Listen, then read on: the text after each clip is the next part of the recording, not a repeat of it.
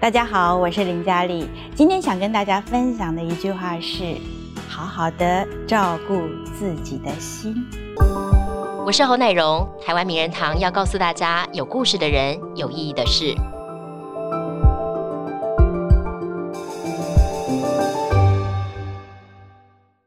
大家好，欢迎收看今天的台湾名人堂，我是侯乃荣。台湾名人堂要告诉大家，有故事的人，有意义的事。一位出色的演员，他的肢体、他的情绪要随时都能够收放自如。我们今天名人堂的嘉宾呢，请到的是实力派的演员林嘉丽。他已经出道二十年了，那大家知道呢，他在戏剧的表现非常的亮眼，也是金钟常客。那也曾经获得金钟奖最佳女配角的肯定。那不过他自己的人生之路呢，其实很多人不晓得哦，因为父母亲呢是听障的关系，让他对人生、对亲情呢有更多比一般人更多更多的体会。那他也更乐于分享。我们今天非常开心，请到佳丽姐跟我们来分享，谢谢佳丽姐。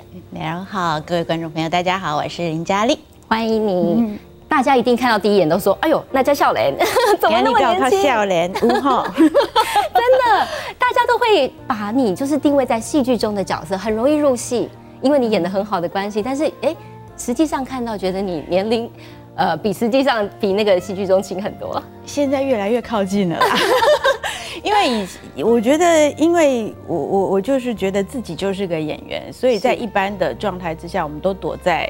就是角色后面，所以只有推角色出去，观众记得角色就好了。所以在过去的十几年，我通常就比较没有用自己的状态呈现在荧光幕前。但我觉得这也就是演员的成功，观众会把这个角色记在心里面。对，嗯，你这次在那个《生生世世》里面的角色的诠释，我觉得让大家非常印象深刻，因为他情绪张力很大，有非常多的发挥空间。谈一谈这个角色好不好？谈谈这个角色，我觉得这 Keiko Sensei 就是其实就是四五零年代这样子的，就是嗯，应该是说诞生在民国十几年这样子的女人，她的一生。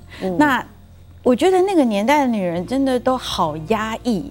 然后很含蓄，对。那我觉得我很幸运的是，我有一位外婆是这样的年纪。啊。那我又是外婆带大的小孩，所以我觉得我有本有所本，因为我从小被外婆带大，她的身边的朋友，她的妯娌都是那个年纪，所以我记忆中有很多那样子的女人的身影。嗯，那过去也曾经在。其他台我演绎过很多这样子的年纪的角色，所以我觉得我很喜欢这个年代，因为他出门就要把自己打扮好。嗯哼，你看非常端庄的样子，端庄。他要出那个门，他口红一定要上好，所有的配件打点好，即使只是去买个菜、买个花。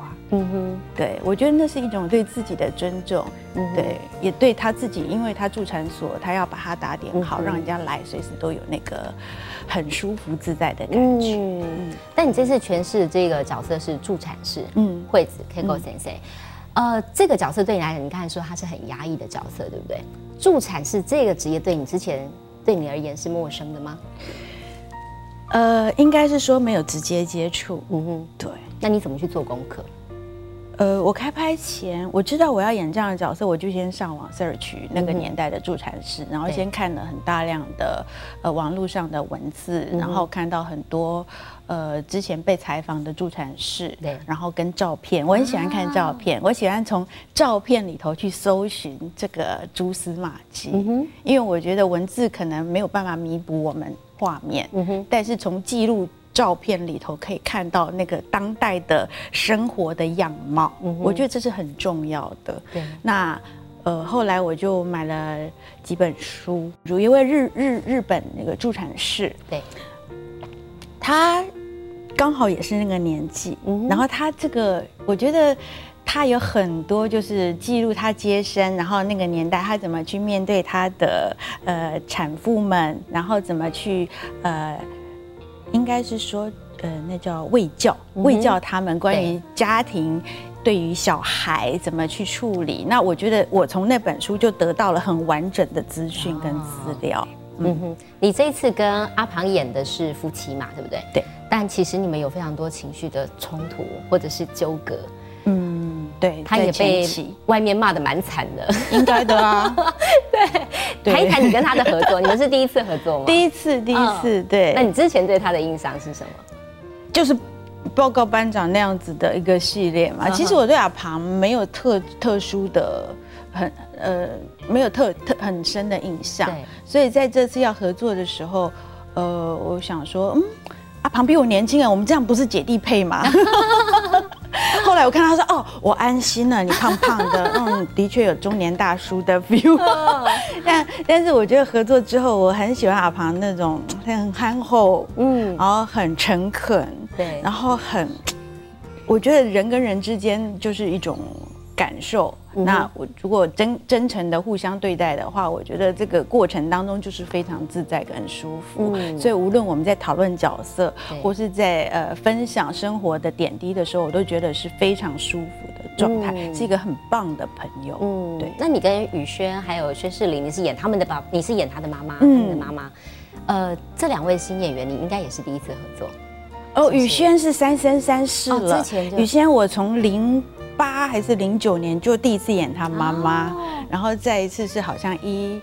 一几年蛮有缘的耶。对，这次是第三次演他的妈妈。对，那世林是第一次。对，那世林我前面刚好看过他有台的戏，我还觉得哦，这个男孩好可爱哦，表演这么，他只是周边的一个小配角。是，但是我觉得他会吸住我的目光，一直去看他。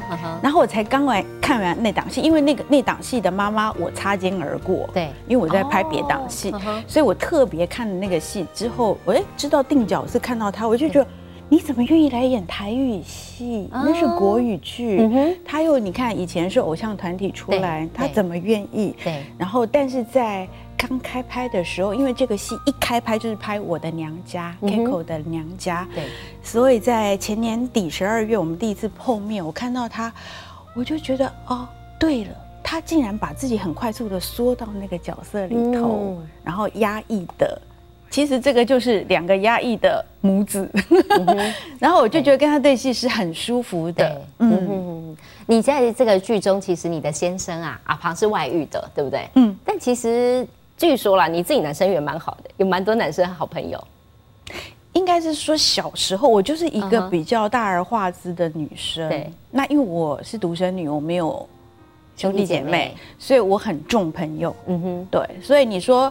只有男生缘嘛，就只有男生朋友嘛。其实我男女朋友都很多，只是我很讨厌那种，呃，很多女生一太好，然后就有点。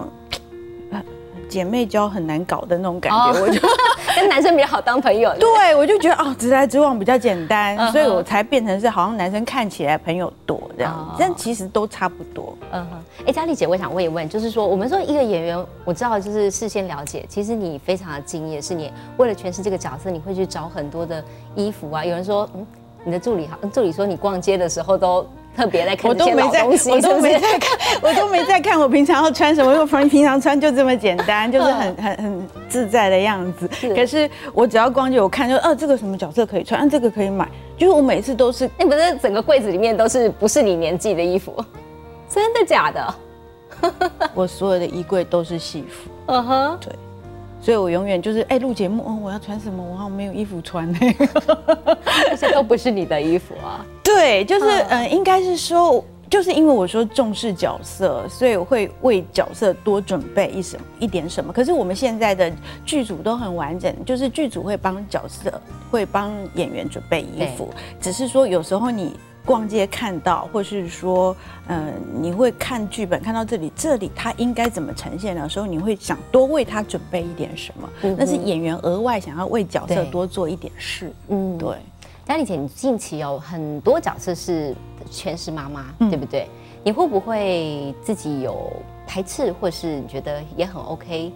因为诠释的好，所以很多类似的角色找上门。其实来到现在这个年纪，演妈妈都自然而然了。那只是在早期，就是在十年前吧，十几年前，因为演了一部长寿剧，然后就是演了昭荣哥的妈，然后 那阵子大家都以为我就是欧巴桑，有没有心眼不平衡？有吗？会不会？一开始就觉得我就是演戏嘛，就没有想那么多，只是说后来就是大家纷纷就开始都只给你妈妈的角色，那时候我才。三十出头，四十几岁，不，没有，没有，没有，没有，那不能说谎话。那时候已经是将近四十岁，那你就觉得说，我们还有那么多就是熟龄的嗯角色可以演。对那我不甘于只演妈妈，所以那时候就会会自己就是那时候我还没有经纪人，我都会想说。我不行，我下一个角色绝对要演。比如说，我演完妈妈，我就要演一个傻大姐；演完傻大姐，我至少可以演一个什么样的干练的女主管。我就是每一次我不想被定型，其实不是不愿意演妈妈，我只是不想被定型。嗯对，我了解。那你在戏里面演了这么多感情戏啊，你对你自己会不会实际上的生活价值观有影响？不会耶、不会应该影响不大啦。嗯因为我觉得演员的专业已经习惯到，就是我们就是直接跟角色工作，所以你很容易分得开，是不是我是可以分得开的。嗯对？OK，对，当然我比如说你在进入剧组的同时，比如说。呃，比如说我们进到化妆间，看到宇轩，看到诗玲，他们就会妈妈妈妈，就啊好爱就就会爱你们，爱你对们，就是那个是很自然而然的互动。那比如说你看到红旗，你就说哎，红旗要不要吃点东西？但是你就嗯，小三，嗯，也是有入戏。有有有，就是呃我我就是看前一阵子我在找说啊，红旗好可怜，被骂的好可怜，嗯。我要找一张跟他合照，我没有跟他拍照哎、真的，只有到他杀青的时候，他来探班，我才想说，哦，对，那段时时间我也很忙，嗯那就在拍的，就是他来助产所工作那段期间呢，因为我知道他要即将占领我的家庭，嗯，所以我都那个不屑跟他讲话，是不是？没有到不屑，就是我还是照顾他们，对就因为前辈感觉要照顾晚辈，但是竟然就真的没有找他合照，哎，嗯怎么会这样？专业 专业的演员，对，你说有没有影响？有影响。还是会有，对不对？好，佳丽姐，其实大家都是在电视剧上面比较常看到你，但其实呢，你一开始其实是对于舞台剧比较有兴趣的，对不对？也不是说科班嗯科班出身科班北大戏剧系，那我们学校念的就是舞台剧。嗯哼，对，那舞台剧你毕业之后，你就势必感觉就是要进剧场工作，嗯哼，不是上电视台。哦，对，所以是因为是科班毕业的关系，所以跟舞台剧一开始是比较近的。对，那你后来有什么机会让你跨到电视这个？呃，应该是我那时候我在屏风工作，嗯哼，屏风表演班，然后当年刘德凯凯哥他有演了屏风表演班的戏，那后来他要当导演，也导一部金钟剧。嗯然后他想要找一位跟呃我们的前辈刘明刘明刘明姐很像的一个女孩子，嗯演她的少女时代、年轻时代，然后就到剧团去问，然后我们的经理叫徐玉婷，就是知名编剧。对，对，那时候就就建议说啊，不然可以找佳丽，嗯哼，所以我就因为那样先演了第一档的金钟剧，嗯哼，对，那因为演了那档金钟剧，可能我穿着旗袍。然后坐姿很优雅，就让另外一位制作人看上，然后找我去演另外一档戏，就开启了我的戏剧电视剧人生。嗯嗯。嗯。但你一开始跨进来的时候，你有想到自己会演戏演这么长时间吗？甚至后来变成你自己口中的电视公务员？我没有想到我会在电视剧熬那么久，哦嗯，我以为只是来过个雪，我就要回到剧场去。哦，对，可是我觉得人生你哪里知道，把你安排在这里，你一定有你的功课要做。那我觉得在电视剧也很好，因为透过荧幕你可以影响更多人，因为剧场就只有现实的那个，呃，每一场就可能一两千人，对，对不对？嗯。那你在两千零四年，其实你演技真的是没话说啦，你是金钟常客，有没有？几乎都看得到你。两千零四年，你得到那个金钟奖的最佳戏剧的女配角。嗯，那我想问一问，这个奖项对你而言最大的意义是什么？最大的意义就是让我被看见，以及让我爸妈安心。哦，嗯，我觉得很多人都觉得说啊，那你后来又入围那么多次，我就说，其实对我来讲，就是每一年如果只有就就有入围，就表示我那个那一年有一个成绩单。嗯我自己觉得，那呃我觉得早一点得奖的好处是，让爸妈不再担心我，嗯，不会再不知道说我到底在忙什么。所以他们曾经一开始是很反对你当演员的。他不是反对，是我妈。我觉得我妈是希望我可以做一个公务员，嗯哼，就是她常常对，因为她她可能觉得她听不到，她其实就有不安全感，她可能不知道说能照顾我多久。对，那可能就会担心这个女孩子的未来会怎么样，嗯然后就一直 push 我要去考什么普考、高考。我觉得我对那个完全没兴趣。我已经读完戏剧系五年了，然后我又演了几年戏了，为什么你到现在还在逼我去演呃去去做公务员？我就觉得莫名其妙。但但没办法，妈妈。的担忧，后来你演了那么多母亲，你就知道，你就知道说这个是妈妈的担忧，对她的牵挂，对对，那呃这就是后来慢慢释然。那你得奖之后，他们有跟你说些什么吗？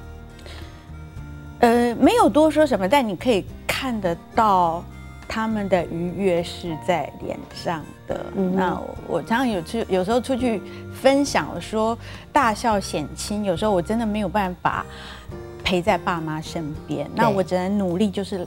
把我就是拿到手上的角色演好，嗯然后让更多观众看到，然后让他们感受到，就是大家来到他们面前谈你女儿的时候，都是祝福，都是赞叹的话，就是让他们很开心的一件事情。嗯我觉得有时候真的，呃，长距离没有办法时时陪伴在他们身边，然后让他们在呃被祝福的时候有一种愉悦感，我觉得是很棒的事情。嗯，那就在你这个二十几年的这个演戏的生涯当中，我想问问，其实当中肯定有一些低潮或是很失落的时候，你有没有这样怀疑过自己，我还能不能继续走下去？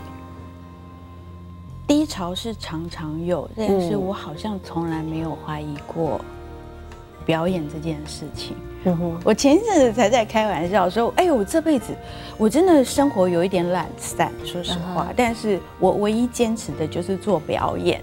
跟最近就是舒食这件事，就是做表演跟吃素这件事情，是我目前坚持一直在走、一直在做的事情。对，妙妙，嗯，嗯，那原因是什么？你表演到底哪里这么吸引你？你觉得最有意义的地方是什么啊？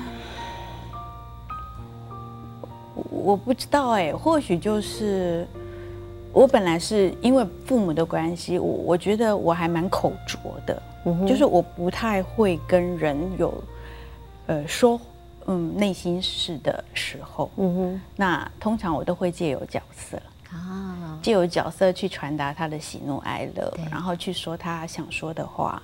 那越老越到后面，年纪越相仿的时候，你就越能说自己想说的话。嗯哼，对，那我觉得有时候是透过角色去，不管去影响别人或是抚慰自己，都是很重要的一件事情。嗯。那我觉得我可能在这个过程当中一直尝到甜果实，所以我觉得这是很美妙的一件事情，可以在角色当中，呃，让自己感受到温温度，然后有时候借由角色抚抚自己，然后也抚抚别人，嗯，对，这是很重要的一件事。那你自己在演这么多角色当中啊，我想应该什么角色都不至于造成你的困扰啦，或者是难度我不会有吗？骂人，我真的不会骂人，我所以骂人的戏是你觉得最难的？我好讨厌，我很讨厌骂人。为什么？我不知道，我就说，这不是平常的你，是不是？我就是很口拙，我即使骂人都凶不起来的感觉。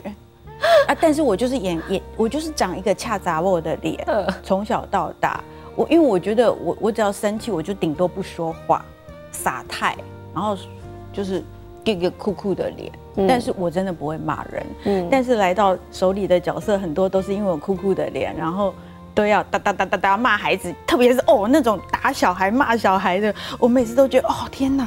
有一阵子我跟顺哥尤安盛合作，然后我们在南部高雄拍戏，主角是他，我是他老婆，然后他每天躺在主板凳上面睡觉，然后晚上收工他就出去玩，我在我在那个小宿舍面读剧本，我后来跟他说：“顺哥奇怪，你是男主角，为什么我背的这么辛苦？” 因为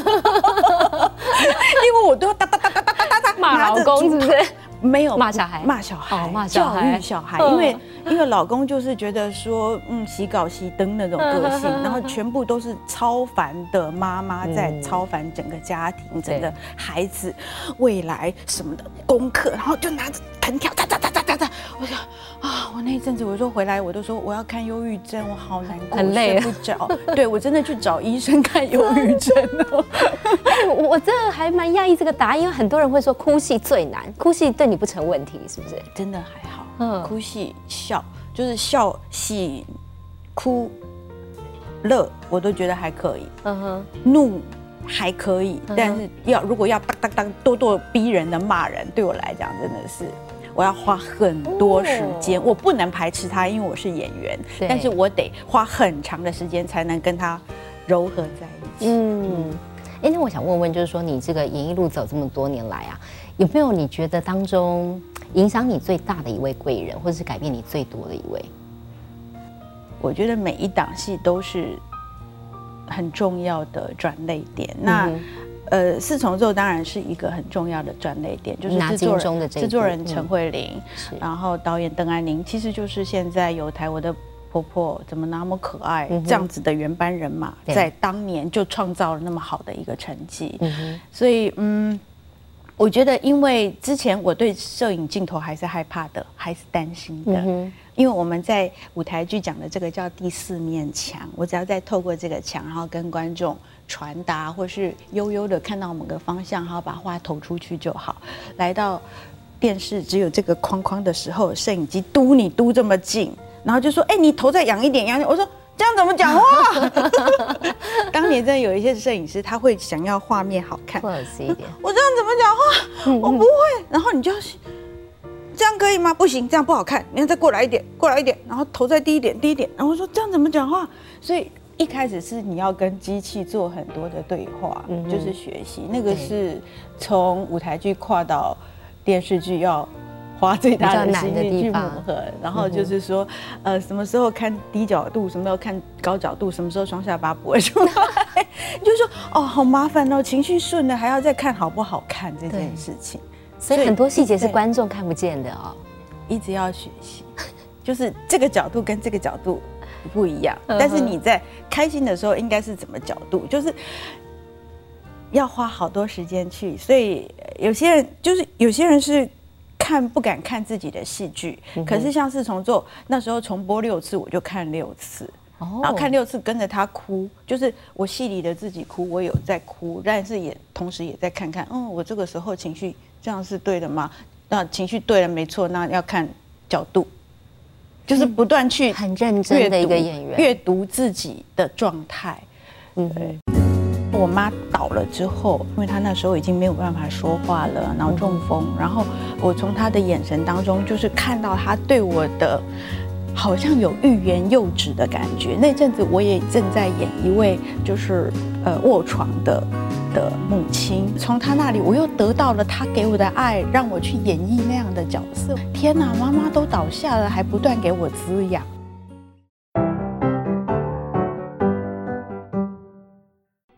好，佳丽姐，我们说，其实一个人的成长过程会给他人生带来很大的影响。那我也觉得，因为你的成长历程跟人家有一些些的不一样，我觉得你对生命有非常多、非常多深刻的思考。聊一聊你的成长过程，小时候是由阿公阿妈带大的，对不对？对，就是因为爸妈听长的关系，然后妈妈可能担心他没有办法照顾好我，所以就很早就跟外婆说啊，说了他的担忧，外婆就说那就帮他带。所以你是出生就外公外婆带的吗？对，我出生没几天就就到外婆家了。那刚好我外公那阵子也刚退休，就全职带我。哦，我就每天躺在他的肚子上听他唱《望春风》啊，《丢丢当》啊，就是所有的台湾民谣或者日本演歌。所以我说那个年代的很多画面是都是从阿公阿妈这些，不管是身形或是他们的呃吟唱的歌曲当中，慢慢累积那些。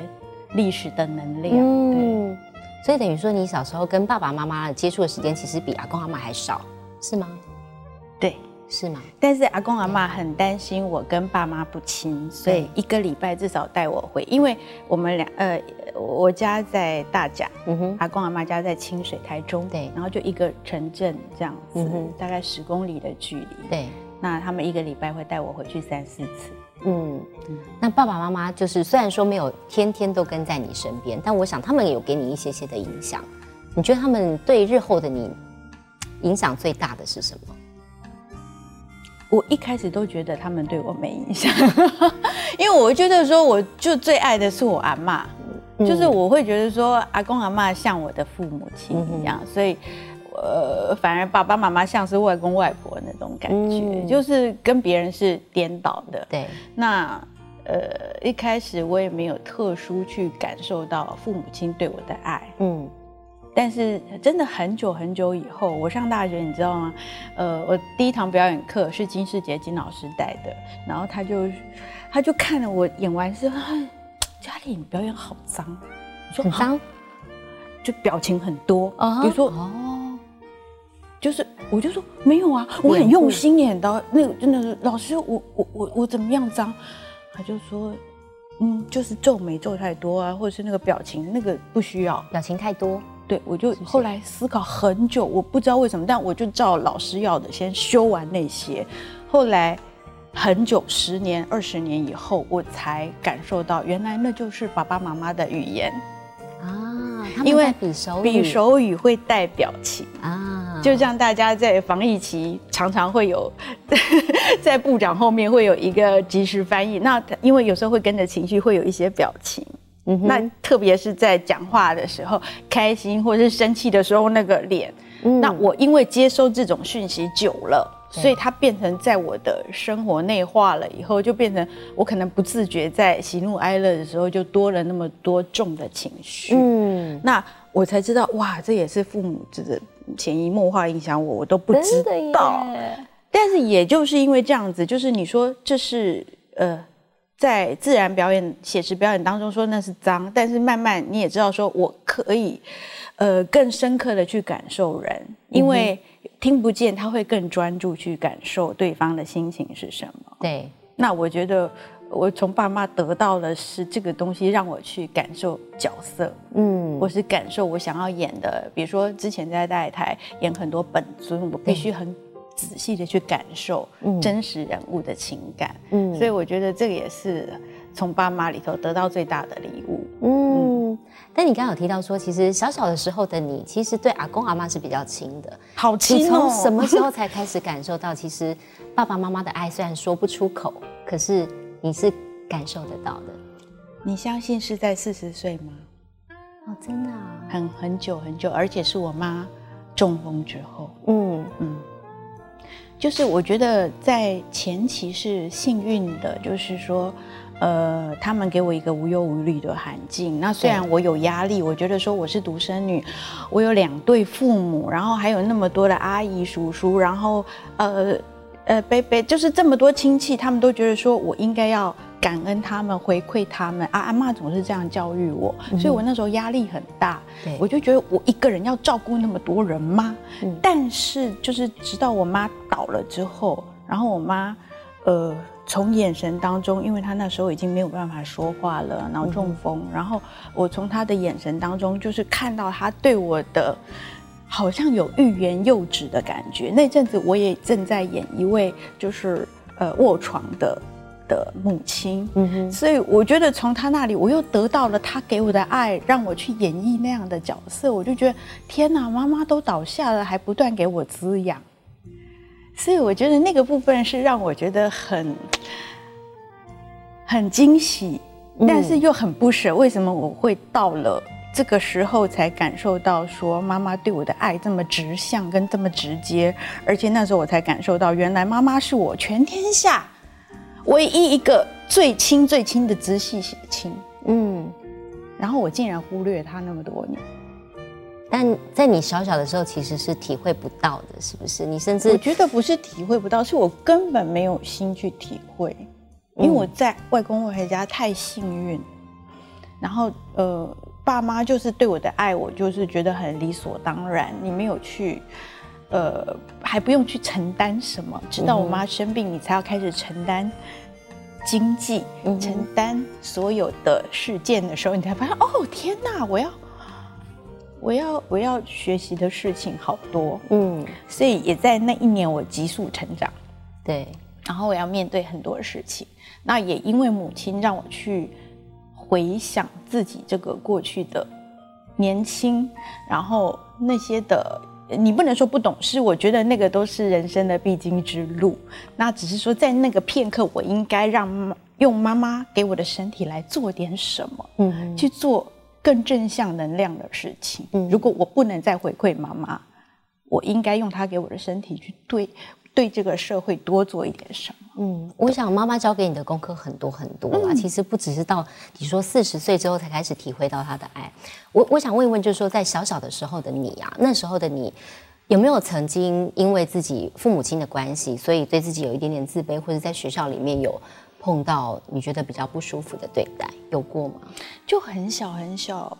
其实只是因为妈妈的语言跟别的妈妈的语言不一样，你会害羞。嗯那比如说，可能国小一年级、二年级，那别人的妈妈来，比如说就是坐在隔壁，就说啊，奶蓉快来。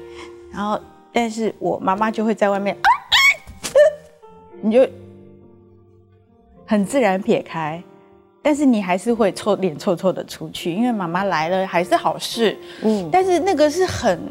矛盾的心情就是非常矛盾，你渴望有人来看你，可是渴渴望的不是这个声音。嗯，对你没有，你没有听过妈妈呼唤过你的名字，那我也没有呼唤过妈妈一声妈妈，没有。当然，嗯，那你那时候怎么样去克服这个状况，或者是你有没有印象中？你跟妈妈讲过些什么，让你觉得现在想起来自己是很心里觉得很很不应该的，或者是没有很不应该？其实就是我说，因为我我我想要坚持走表演的路，然后妈妈一直逼我去去做那个 做公务员，然后我就跟他生气跺脚，我就说我不要，然后我走了。但这件事，我对我来讲。我还是诚诚实的面对我自己，我觉得我没有做错，坚持你爱。对，那你说跟妈妈比较难忘的对话，我觉得有一次是在我大学的时代，然后她来，她来学校找我，然后我们突然有一次面对面谈心的机会。我从小到大没有机会跟妈妈有长时间的说话嘛，因为都是你讲爸呗，讲爸，啊要不要吃什么，我多帮你准备这样子。然后那次他突然坐在我对面，就是说：“你不要太早结婚。”我说：“哈。”他说：“如果嫁不好还要离婚，很麻烦。”我说：“哈。”这是他，我觉得我印象中很深的一次母女对话。但是在日后我跟他讲过这件事，他说他不记得。你记在心里了。对，所以我就觉得，嗯，也许某某些时候就是某些。极光片语就是这样会发生在你的生活里。那你不知道这些是妈妈的话还是菩萨给你的话，但是就是这样子。然后甚至在他卧床期间，有一段时间，他直接看着我，他就说：“你乖，你妹妹不好。”我说：“我有妹妹。”他就说：“对，妹妹戴帽子，她很不好，她都没有来看我。你比较乖，你都有来看我。”我说：“天哪！”你什么时候生那么多小孩？然后就弄到隔壁床都笑得很开心。我就这样跟他聊天。那当然，那就是他的黄昏症候群。医师后来告诉我，就是说到呃后来呃精神可能比较不好的时候，可能会多想。我但是从那个时候我就开始感受妈妈说，嗯，原来你有那么多担忧，你有那么多的可能。对我说不出口的愤怒，我长时间没有回家的时候，你可能就是那样压抑着你自己，或是你有那么多的期待对这个女孩、女儿，那甚至还说我有弟弟。我说天啊，哦，原来你没有生一个男生，对你来讲也是你的压力。就是我会从他的病症发出来的状态去，虽然是笑谈，可是会从这个笑谈当中去解读他。过去的累积的压力跟心灵，嗯，我觉得那段时间反而是我们最亲近的时候，嗯，对，所以我觉得也许电视机的观众，你正在陪伴你的父母亲，也许他们正卧着床，很多时候你就觉得说啊，这老环店在的公司啊，其实有时候你退一步想去解解读他背后的动机跟感受的时候，你反而可以在这这个时机更贴近你的父母亲，嗯，对，现在的你就是善解这一切了。对不对？尽量对，但是你你我我想知道，就是说你那个小小的时候，那个心里过不去的自己，你自己是那时候什么时候才觉得说，哎，我接受我爸爸妈妈是这个状况，那我可以好好的去跟朋友谈，去跟朋友介绍说这是我的爸爸妈妈。呃，就是有过心理调试的大概有时候一年级、二年级会很排斥嘛，那运动会、大会舞，妈妈都会来帮你拍照，你就臭臭的脸这样子。但是后来就是我会邀请同学，因为我很喜欢同学来阿公阿妈家。呃，玩呐、然后妈妈就会准备，她回来就会准备一些饮料或者什么拿出来的时候，我那时候就会倒吸一口气，怎么办？然后小朋友就会说：“这是你。”我就说我妈妈，他就说我要怎么跟他比你好，我就说哦你好这样子，嗯那谢谢就是这样子。然后当我教同学，同学就这样子告诉妈妈的时候，妈妈笑得很开心，同学也学手语学得很开心，我就知道那一关过了。嗯哼，所以之后的每到一个阶段，我就邀到邀同学来到家里的时候，我都先教他们手语。你好，怎么比？谢谢怎么比？对然后就这样子让他们很自在的可以跟妈妈对话的时候，我就觉得嗯，其实也没什么过不去的，这就是我们的语言，这是我们家的语言。嗯那手语也就是百千万种语言当中的一种。没错，对我来讲，它就是日语、法语一样的道理，只是它是用手比出来的。对。那你在这个走过，后来妈妈生病之后，你陪着她走过这段过程，你刚才也讲到，其实有很多心路历程的转折。你自己有没有对于妈妈你自己，他现在不在了，有没有心里还有一些遗憾？有没有？还是你觉得你做了你能够做的所有事情？嗯，我觉得我我人生最大的功课就是不让自己有遗憾。那过去年轻的时候所造成的可能，呃，让妈妈呃不管造成她怎么样的呃担忧或是牵挂，我觉得这都是我们彼此的功课。是，所以也就是说，我尽量在我们一起可以往前走的时候，尽量做。嗯哼，所以你说有没有遗憾？我觉得我应该说没有。那很棒。对，我觉得应该没有，因为妈妈在离开之后又照顾了我好久，嗯哼，她照顾我的心，然后带领我到一个很棒的一个空间，然后接触到很很棒的佛法，接触到很多很棒的人。那我觉得这个是一个呃母亲给我最大的能量，我应该就利用这些能量，然后去影响更多人来回报她。嗯嗯对。现在你可以把握的还有爸爸，对不对？哎、爸爸，反而我不担心，真的吗？你知道吗？我有段时间就爸妈 呃爸妈妈生病，我就说还好病的是我妈，如果病的是我爸，走的是我爸，哦，我烦恼了。为什么？因为我妈妈会天天黏着我，连哦工作都没办法。但我爸现在哇，爸爸好棒，他都可以悠游自在，哦然后他可以自己上山下海，然后好交朋友。那他自己也会去做志工，做志工闲暇他自己去打球，打完球，然后他跟朋友游山玩哦那很水。棒哎。啊那我觉得一个这么会找乐子的的长者，你还有什么可以？就是我连前一阵子疫情，然后我很长时间没有回去，我就跟爸说对不起，我都没有回家，然后这阵又忙起来，没有办法好好陪你。他说没有关系。嗯然后我的朋友告诉我说，他就天天看生生世世都可以看到你啊。我说，嗯，对吼，真的。呃，对，小女儿就开电视，呃，她很乖，她都会对遵守交通规则。她我的戏她一定会看，所以我觉得，嗯，我的父母亲都很棒，就是都不会让我担忧，或者是说我根本放空了。那我觉得爸爸在这个阶段，他也许需要我，对，那我也就尽量在心灵上面来祝福他。那我觉得，呃，我们都在做应该做的事情。那有时候有机会的话，我们会会再结合。嗯，我不希望那么早回去陪伴他啦。我觉得嗯陪伴他，也许就是他不能走的那天。我宁可就是我们两个各自活得很好，时不时用各自有精彩的生从活。Line 跟 App 就是 Facebook 去看他精彩的生活，他也看我精彩的工作，这样是更最好的。嗯所以我觉得父母亲也不要给子女太多的牵挂跟勒索。我觉得有时候把自己日子过得很好，这才是最美妙的一件事。对，你在付出的同时，你都觉得说，哇，原来我帮你把身体扶正一点，然后他跟你轻轻的点个头，你这个心里那个喜悦是嗖，我对他做了一件事，哎，你在劳动的同时，你除了可以减肥，还可以欢喜。对，我觉得主要是你可以让心很满足。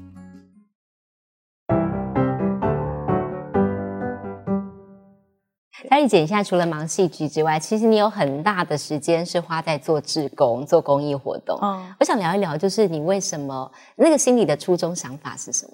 应该就是母亲生病开始，嗯，就是我就说，我当她有一段阶段变成植物人了，嗯，我没有办法再为他做任何改变了，嗯，那我能为他做的就是以他送我的这个身体来多做一点事情来回报他。嗯，对，我觉得这个是做子女最后最后能为父母做的事情，而这个事又可以做的长长久久。对，即使他们不在了，不在十年、二十年、五十年，你还是可以持续用你这个身体去做一些利益人群的事情。嗯，对。那加上因为我妈那时候卧床，她有气切。对，那气切，后来我在做医院的职工的时候，也遇到一个气切的小男孩，他才二十岁。嗯，然后我就上病房看到他的时候，他正这样子，然后流着口水，然后放空。啊，有一些师姐就说啊，他应该是听不懂。我心里 OS，他应该不会听不懂。嗯，然后我就进去跟他说话，然后说着说着就，哎，小朋友，举起你的左手，他就咚，举起你的右手，咚。他听得懂，因为他在听音乐。然后我跟他聊音乐，我说你喜欢。这位歌手吗？你喜欢那个歌手吗？他都懂得眼睛一亮，然后就开始开启了。我就每个月去看看他。对，那我觉得从看他的同时，也疗愈到我自己对于母亲的遗憾。对，嗯嗯。所以说我我想问问，就是说，除了这个这个刚才你分享的故事之外，这个做志工这一件事情，对你来讲，你觉得心里得到最大的满足是什么？最大的满足其实就是你在。劳动的同时，你除了可以减肥，还可以欢喜。对我觉得主要是你可以让心很满足。嗯哼，就是你你在呃，我们常说在付出的同时，得到最大的帮助的不是对方，而是自己。嗯哼，对，你在付出的同时，你都觉得说，哇，原来。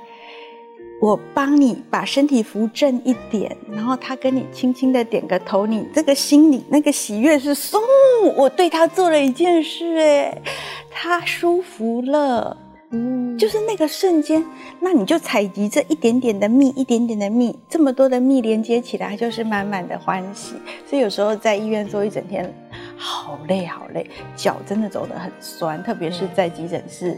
岗位的时候，真的是上上下下走来走去，嗯，但是回到家就是满满的喜悦。对对，因为你你妈妈在卧床的时候，你也常常跑医院，你知道说在里头有时候人是无助的，或是放空的。嗯，那这时候有个人接近，就是坐下来陪伴你一趟，我都觉得那是很棒的一件事情。其实我一直觉得说演员来到。四五十岁是最精华的年代，表演已经喂养我们，加上我们的人生阅历，在这个时候是最发光发亮的一个演员的年纪。是，那很希望就是可以得到更多这个年纪的角色。我常常告诉我自己，呃，下一个角色永远是最好的角色。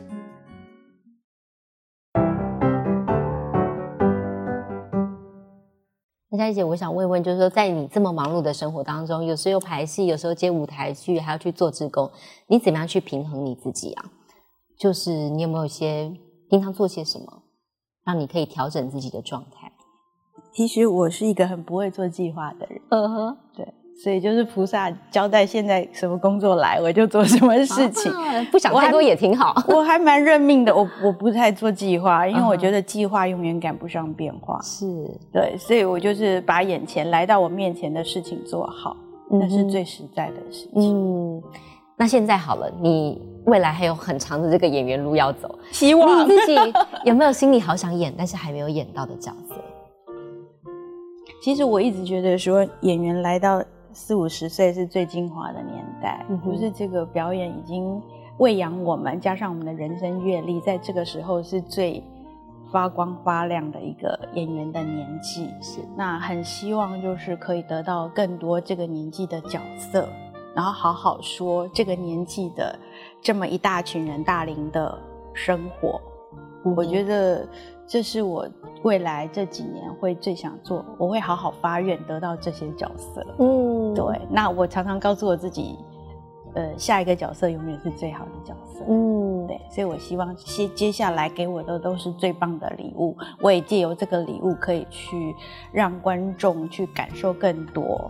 不管是哪一个年代，就像《生生世》，它是一个很特别的，对那个年代的故事。那年轻人可能早就不知道阿公阿妈过去是这样的生活。嗯哼，然后他看戏都说离婚就好啊，哎，你们不知道离婚哪有那么容易的事情，在那个年代。对，那接下来就是很希望可以聊更多的这个年纪，不管在哪个年代发生的故事。所以你没有给自己角色有太多的局限，是不是？不太会，除了咄咄逼人的的的的那个可能减少，但是其他，但是嗯，我接下来舞台剧就是这样的角色，这是挑战，是是，我会完成它，嗯，对，因为来到手中的永远是最好的。嗯，那其实很多的，我想很电视机前面很多年轻的朋友，其实对于演员、对于明星有很多的憧憬存在。我想说，你哎，你走过二十年，给他们一点建议。二十年感觉好老，哎，你们不要觉得我是老演员，没有，你看起来很年轻。但是你一定有很多的心得可以跟他们分享，给他们一些建议，对不对？其实很多呃国中生或是高中生的妈妈都会说哦，我我的孩子好想当演员，你可以不可以给他一点什么样的建议？我就说好好读故事书，故事书就是多读一点书，多读一点故事，多读一点，就是你才能多多感受人物的个性跟。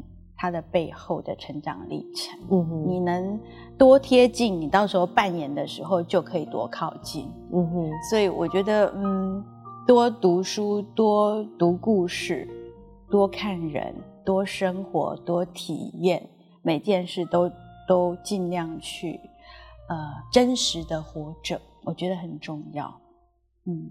好，今天呢时间很短，不过佳怡姐的故事非常精彩，很谢谢你来这边分享，也希望之后呢可以看到你更多更多精彩的表演。谢谢，谢谢，谢谢佳丽姐，谢谢大家。台湾名人堂，我们下次再会。